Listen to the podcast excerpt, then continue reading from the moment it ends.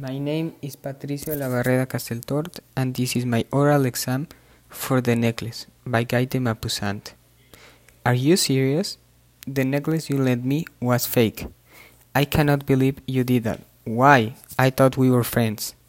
You lent me your necklace, and now you are telling me it's fake. You know what I have to do to give you back another one. I need to save. I have to sell my house. I ruined my life thanks to you. I just want to hit you in the face. I cannot believe I didn't realize how stupid I was. You are not going to believe me. You won't believe what I'm going to tell you.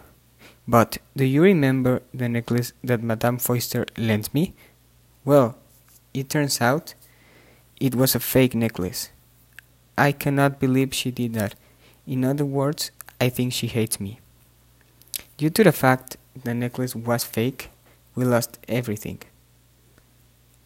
We need to do something immediately.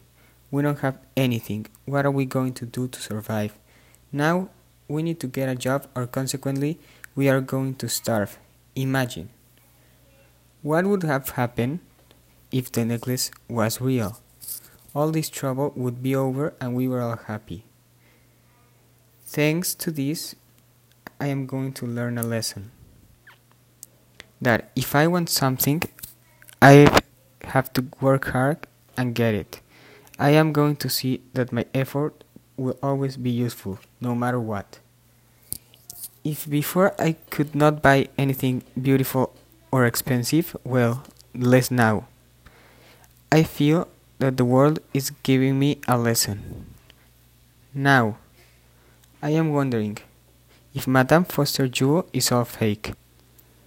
I remember she had a security box with all of his jewel, such as diamonds, gold, rubies, and jade. Whereas I love jewel and I don't have any, Madame Forestier has a lot, but it is fake. That make me feel good and happy.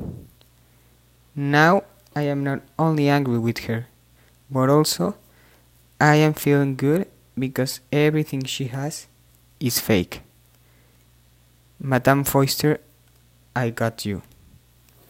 But I think this is going to teach me a lesson to not always trust people and work to get everything I want and to not depend on anyone.